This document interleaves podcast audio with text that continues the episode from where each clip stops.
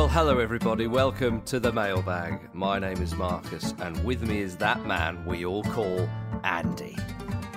Hello, how are you? Cracking champion yourself. Yeah, pretty good. Uh, to add a little bit of drama to this day's today's mailbag, what I've done is I've got a small pile of pound coins on my desk um, that I've sort of lined up in a sort of Jenga fashion.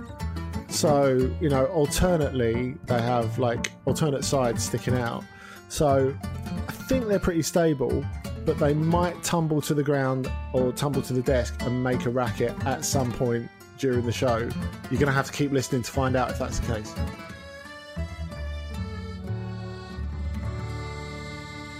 Well, Andy, if you hear sudden cheering and whooping and screaming, it is because uh, the neighbours. I'm sitting in a slightly different position, closer to the window, and the neighbours can see that uh, the mailbag is currently being recorded and they're showing their appreciation.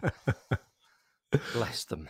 Um, well, uh, Andy, it's it's a warm day uh, here in uh, in in the southeast of England. No doubt other parts of uh, these islands are are roasting as well. So we're going to crack on, and uh, we're going to take a question from uh, Damo G eighty one, or if that's uh, eighty one, I, I do forgive me.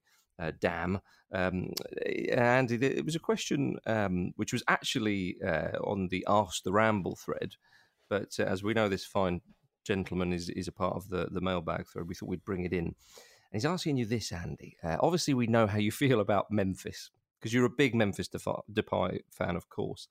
Uh, and um, and and the, the questioner has says, I miss him and wish he would come back to Manchester United for that release calls. Uh, but what's your view on Moussa Dembele? Heavily linked to both uh, Manchester United and Chelsea and has a pretty solid record for Lyon. Is he good enough for that step up, in your opinion? Well, I, I think obviously we'll, we'll, give a bit of love to Memphis first, um, simply because he's elsewhere in in in, in the question. Mm. Uh, yeah, I really hope he signs again with Lyon. Uh, talking of release clauses, he's only got a year left on his contract, Memphis. Mm. So Lyon are in a bit of um, a delicate position with him. Of course, he's the, the captain of the, the team at the moment, and I suspect he's probably a little bit angered at when I went to uh, Lyon just before Christmas, I think it was for for for a game last year. I spotted a Memphis Depay figurine in ah. in the shop, and after posting up a picture of it on Twitter, I think it was the excellent writer and podcaster Priya Ramesh who pointed out um, he didn't have any tattoos on his arms. Oh. Like, how can you do a figure of Memphis that doesn't have tattoos on his arms. It's it's ridiculous. It is it is ridiculous. Um, but we wanted to talk about um, Moussa Dembele, and also seeing as you were saying, um, Marcus, that uh, Damo's um, question was on the Ask the Ramble thread. Um, Mason wrote beneath, I- have seen somewhere this morning, possibly the Times, that Lyon and United have done a deal for Dembele for £60 million. Now, realize things might have have changed in a um, post COVID nineteen environment. If I was in a position of power at Lyon and I received an offer anywhere near that for Moussa Dembele, I couldn't say yes quickly enough, and I would ask probably to receive it in cash. Um, you know, I, I always thought you were in a position of power at Lyon for some reason. well, well, well, maybe maybe I will be if uh, Jean Michel Aulas keeps on shooting himself in the foot during this crisis. Yeah, yeah, yeah. come on, but, everybody. Um, Monsieur Brassell's turning up this week. We've got to be on page. Me and Juninho, the dream ticket, I think. oh.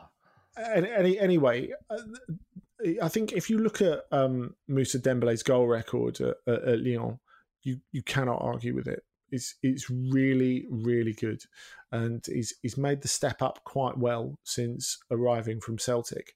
Um, but he didn't go into the team immediately when he when he arrived from Celtic. Um, he, he, played quite a lot of games off the bench um, last mm-hmm. season, and by last season I mean 2018-19. I know this whole thing has skewed our perceptions of time, so if it feels like I'm repeating stuff, that that yeah, that's yeah, why. Yeah. Um, and he, he, he, scored a decent amount of goals despite um, only coming off the bench. And um, a lot of the time, it was felt that him and Memphis, the aforementioned Memphis, couldn't be in the same team together.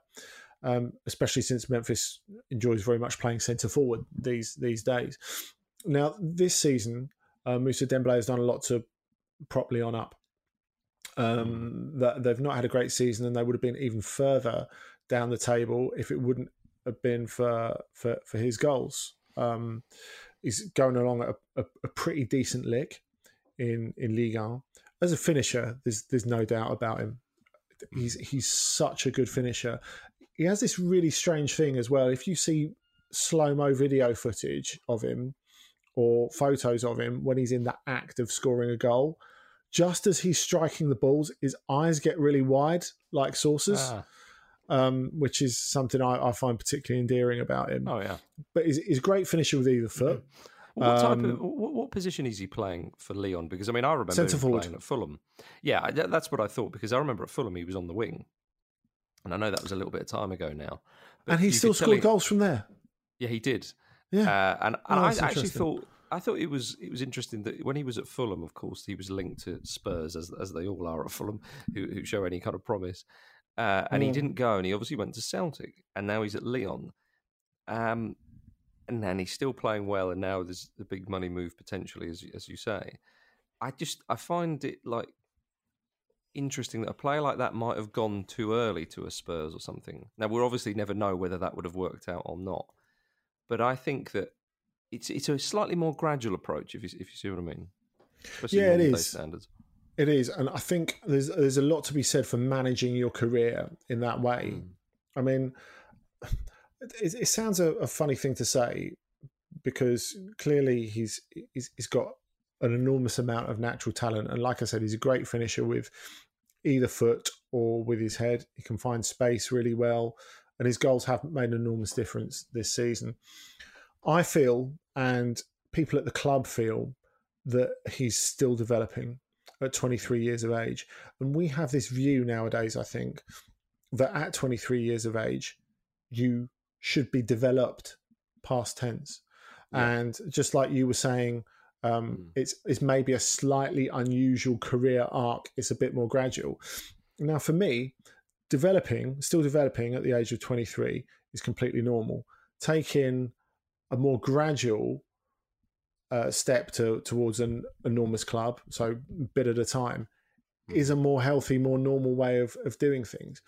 But if I'm Manchester United or Chelsea or any other team that m- might potentially be interested in him for that matter, I want to see a lot more outside the penalty box from than I'm I'm, I'm getting from Moussa hmm. Dembele, because outside the box, and this is particularly clear in a team like Lyon and in a culture like Lyon, because of course they rely heavily on academy players and and, and have done throughout all their successful periods in over the last 30, 30 plus years, is that you have to be able to play as well. Um, now, there's there's a story I told before about um, Claudio Bovu, um, who uh, used to play for, for, for Lyon. And um, he arrived from Guingamp, where he'd beaten Didier Drogba's record for goals scored for the club in a single season. So, mm-hmm. you know, he's no mug by by yeah. any stretch of the imagination. Um, but the feeling around him was that he was just a finisher because Corentin Tolisso famously went on French under 21 duty and um, sat in the dressing room and said, yeah, the, the, uh, Beauvue, he's he's hopeless. He's not good enough to play with us. The, the, the guy's got first touch like a tractor, and obviously there were players in that French under twenty one squad who were from Guingamp who knew him. Mm. As soon as they were out of the dressing room, they rang him up and told him exactly what Tolisso had said, and um, Tolisso got in trouble for that, and he, he, was he was dropped and disciplined. Um, but it does say a lot about what the culture is there um, the the he's not been viewed that way. Dembele is a reflection on a the fact he's a little bit younger, b he's an exceptional finisher, and c that they feel that there's something to work with. So it's not to say he'll never get there in terms of what he can do outside the penalty box. Um, but I feel certainly in the context of a team that likes to play and has good players, that there's there's not enough there when he's he's not scoring goals. And so, mm. I mean, Lyon already have a replacement lined up. They've signed Tino Kadewere, uh, the Zimbabwean striker who scored a lot of goals in League Two this season from Le Havre in January, and they left him at Le Havre for what turned out to be very little of the rest of the season. And they're they're going to pick him up in, in, in 2021. So even if he takes um, some time to adapt to Ligue 1, hopefully from their perspective they'll hold on to Memphis as well. They should be kind of stocked in that position. So if they got mm-hmm. a decent offer for Moussa Dembele, it wouldn't surprise me at all if they let him go. But I would say don't expect the world in a day. attention là, Griffiths qui est passé. Attention, est-ce qu'est-ce qu'il va nous faire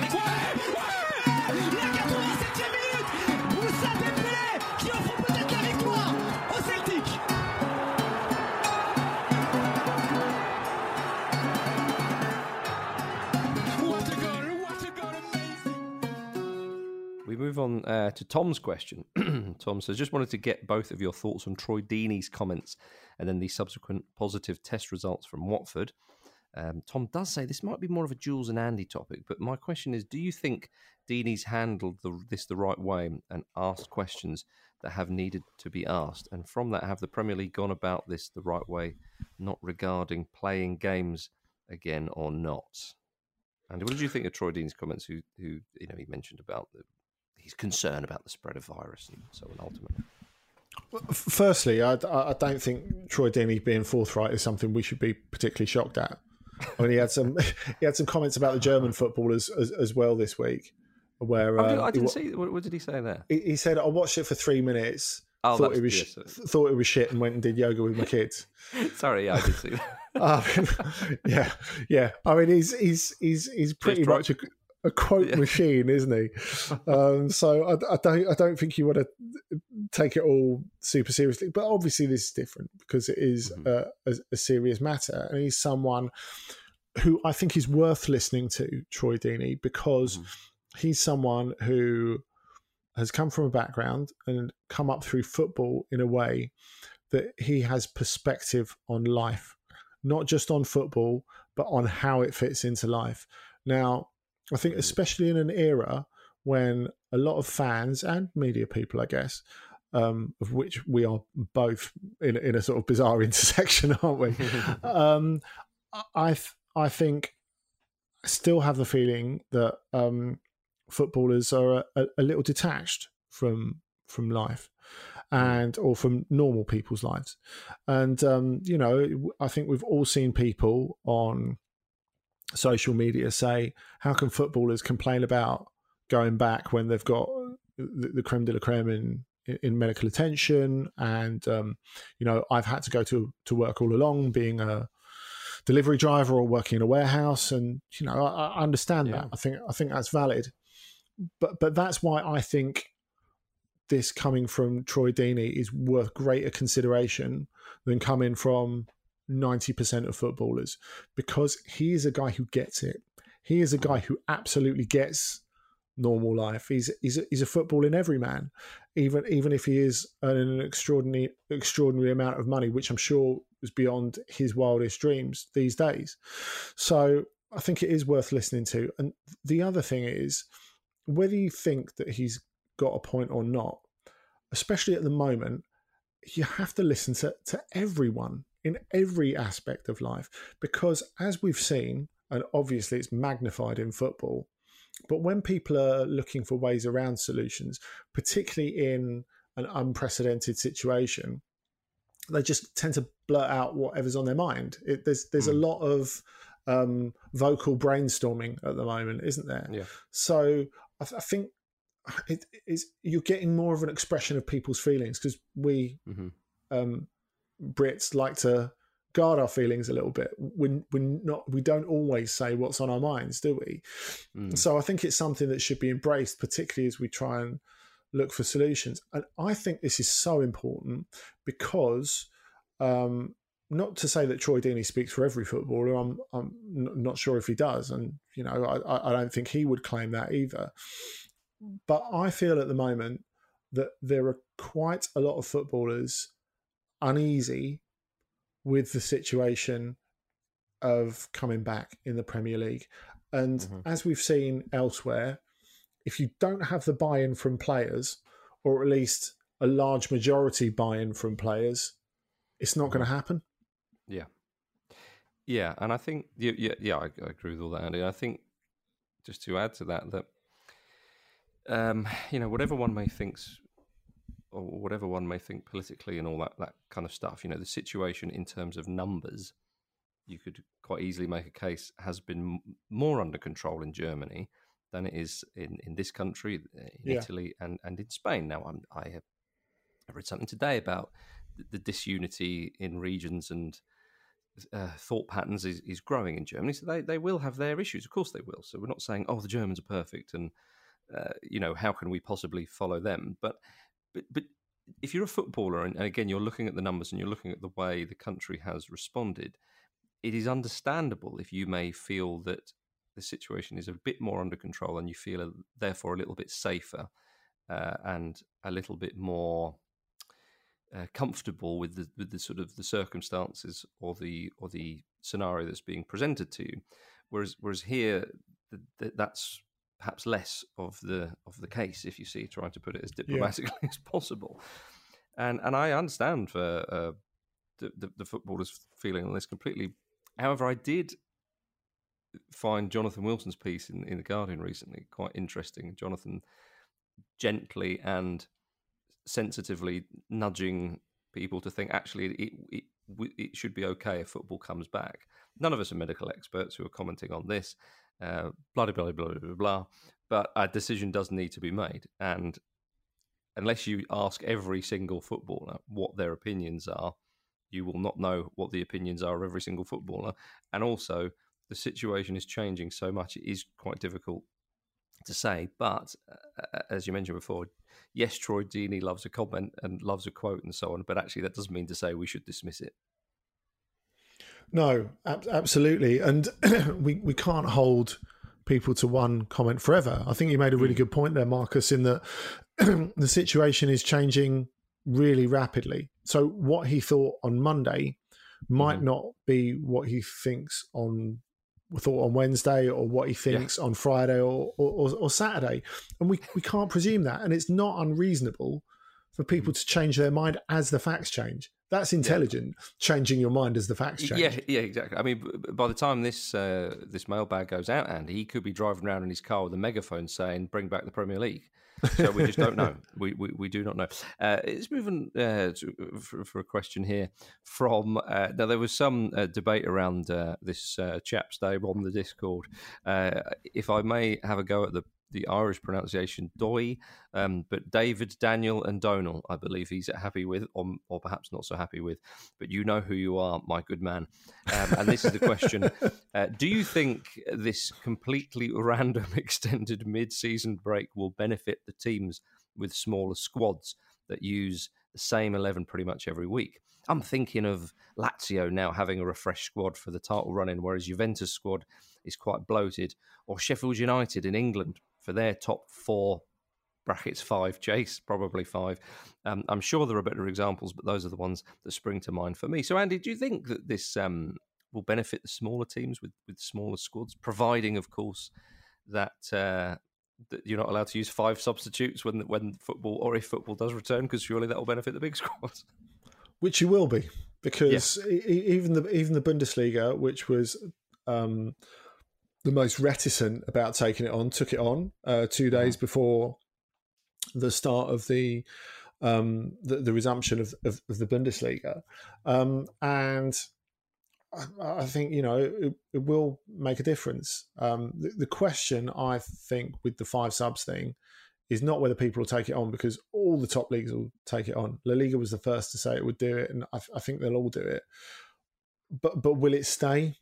Because if it stays, after um, the resumption of normal life or mm-hmm. however it pans out. Um, if this proves if this proves to be a long term thing in the game, I, I, think that's that's an issue. I think that's a that's that's mm. a big issue. Um, but I really love the question actually because it's a different way round of of thinking about it, isn't it? Mm, and yeah. um, I, I think the the question is is how refreshed are you from it? Now, uh, I guess now that the only thing we can take any sort of reference for, albeit from, albeit on a very small sample size, is the Bundesliga. Now, mm. that first weekend of the Bundesliga, which is the only weekend we've seen as we record the show, I don't know what you thought, Marcus, but for me, the standard of play was way, way higher than I was expecting. I was expecting um, very tentative, which some of the games were at the mm. very beginning, but I was expecting a lot more uh, disjointed, half committed sort of football, and we didn't really get any of that. If you could paint in the crowd behind it, which actually you kind of could on um, mm. Sky Germany because they allowed you an option to, if you're a subscriber, to layer on uh, team specific chants and cheers in the right places and all that wow. sort of stuff. Which um, something for the Premier League to think about. Who knows? Do, do, you remember it? Do you remember the, in the old days on Sky when you used to be able to take the commentary off, so you could just oh, yeah, hear the, the, the, the crowd noise, couldn't you? Yeah. When they were experimenting with crazy camera angles and all, all the rest of it at the Player beginning. Sort of and all that crap. yeah, yeah, it was very much like eighties top of the pops. Google it, younger, um, younger viewers, younger listeners, and um, yeah, I, I sort of, I think it's it's interesting the idea that though they've not been on holiday by any stretch of the imagination, that they have been at least physically relieved at a stage of the season when they're normally reaching their peak workload. No one's really considered that might actually be strangely beneficial. Now, obviously, there's so much more more to it than that. There's the mental side of it, and some players will manage that better than others. Um, but I think the first weekend of the Bundesliga did give us an idea that maybe, maybe it's quite helpful. The other thing we did see is um, Dortmund in that game against Schalke, who've got much greater depth than anyone gives them credit for. They're missing a ton of players, and, and they were still fantastic. Um, so I still think the big squads will be um, will, will have the advantage. But but the Lazio question is a really interesting one. Of all these teams, I'm really interested in, in all these different leagues. I'm the most interested to see how Lazio react when they come back.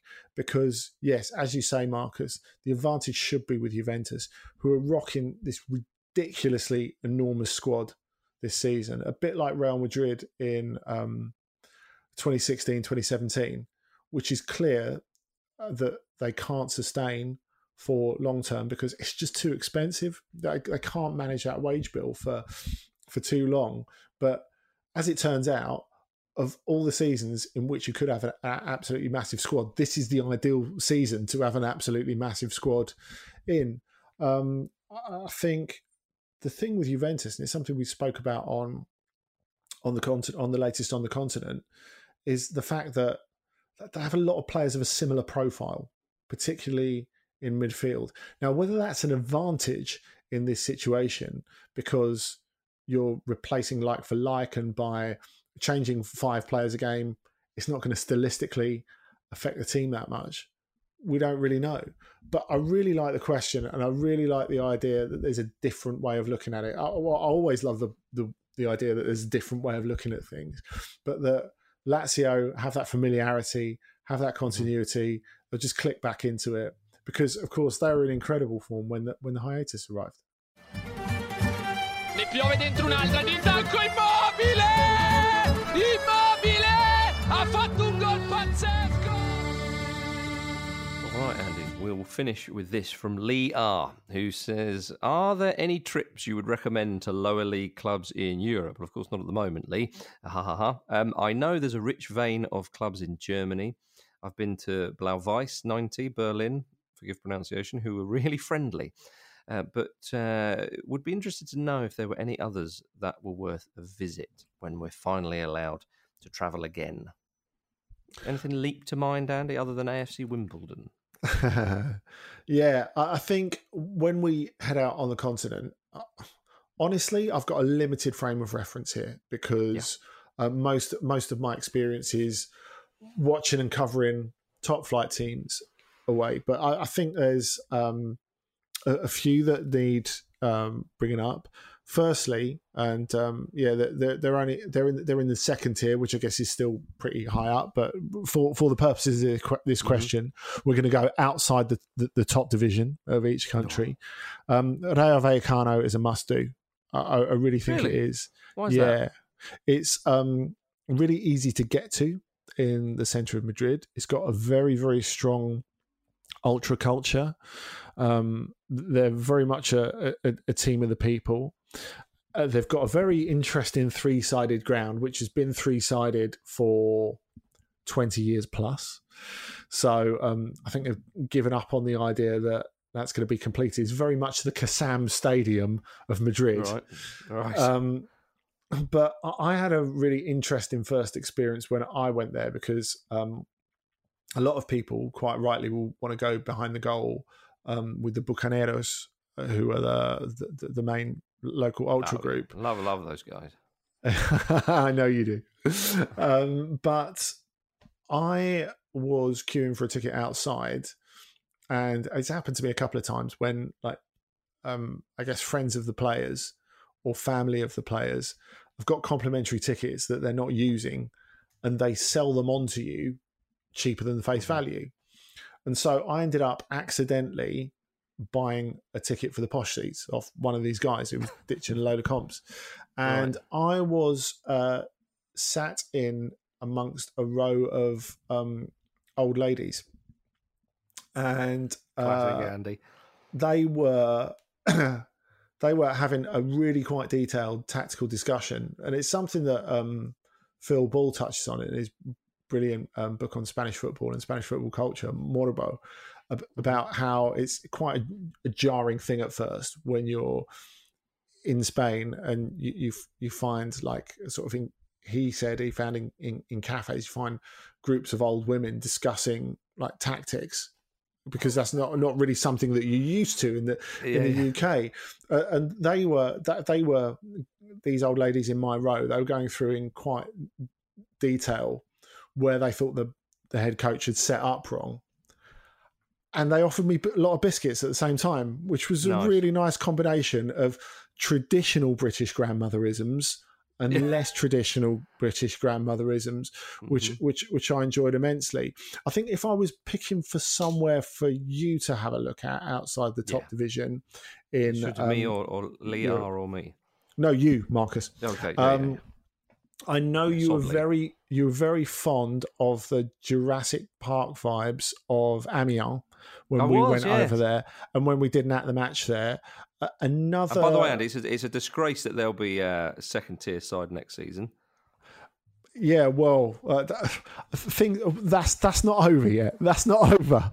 Damn not right just not, over. not just because Speller, not just because Speller's preparing a petition, um, but but for that sort of for that sort of ground, um, I would also recommend the Stade des Alpes, which belongs to Grenoble, who okay. s- since they um, well they, they, played they were playing in the top flight when I lived there. Um, they're now in the second tier, having gone bankrupt all the way down to the fourth tier, mm. and now they're they're on the way back up. But it's kind of a a, a, a very nice new twenty thousand type stadium. Very very mm-hmm. nice in, in, indeed, and I would I would yeah. um I, I, would love to go back there sometime. And talk, talking of that link with lower leagues, I, I, was I interviewed after the game. Um, there's a guy who Sutton United fans will be uh, familiar with called uh, Nassim Akrour, and he had an incredible story talking of going through the different divisions because uh, he went over to he came over to Britain as a student. Mm-hmm. Um, and I think he got a degree in electrical engineering or something. He um, played for Sutton and Woking and was very popular while he was over in the UK. And mm-hmm. anyway, he found his way to Grenoble, and I, th- I suppose he would have been about 30 then. And he came up the divisions with them. And in their first season up, he scored the winner away at Paris Saint Germain at the Parc des Princes. nice. Oh, it is an incredible story. yeah, it's it's, it's it's, it's, pretty good. So um, I, would, I would recommend those two. Sta- Sorry, bit of an aside there, but I would, I'd recommend those those two stadiums that, that I, I like a lot. Um, mm-hmm. Marbella is good for an afternoon in the sun, and also if you're going to Marbella, oh, Malaga. Malaga, yeah. I mean, Malaga would be a good side because people. Yeah, think... goodness, goodness, knows what division they'll be in next season, Marcus. Oh goodness, I mean, yeah. we we could be talking about really lower division football by then. We could, but you know what? It's funny because obviously Malaga has a certain reputation um, mm. among uh, you know British people for being a bit of a, a, place where a certain type of British tourist goes. Um, but it is actually more Marbella and Torremolinos where they, they, they tend to end up. But I went to Mar- um, Malaga, beautiful little city.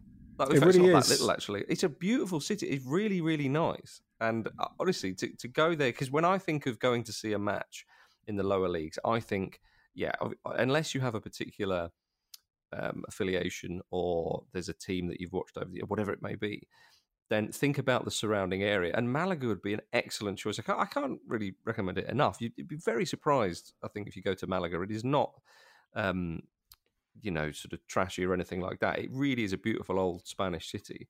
It um, is. Uh, the thing is with with Malaga, Marcus, is people mm. use it as a transit point, don't they? Yes, Rather than spending yeah. any actual time yeah. in the city. And the the mm. city's mm. fantastic. Um, it's got a lot um, going for it.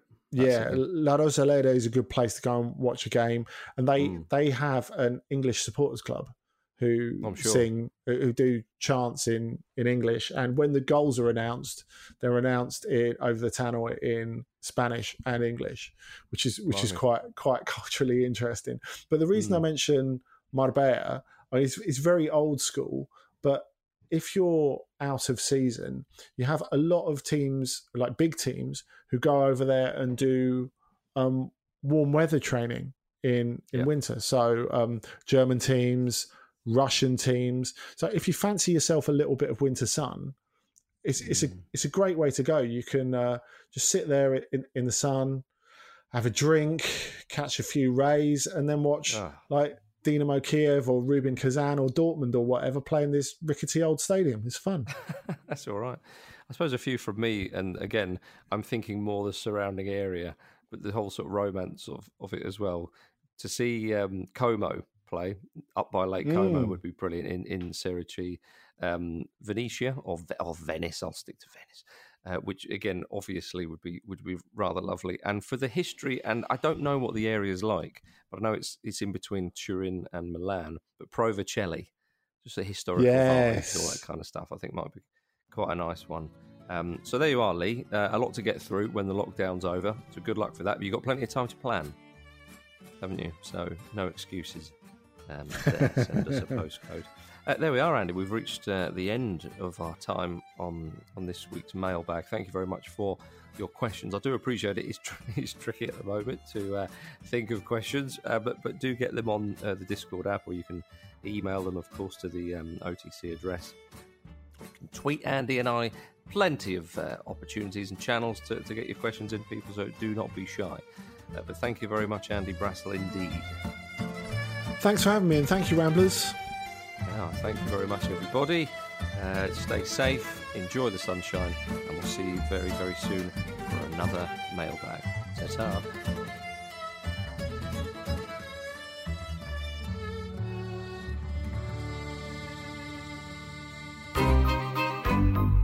This was a Stakhanov production.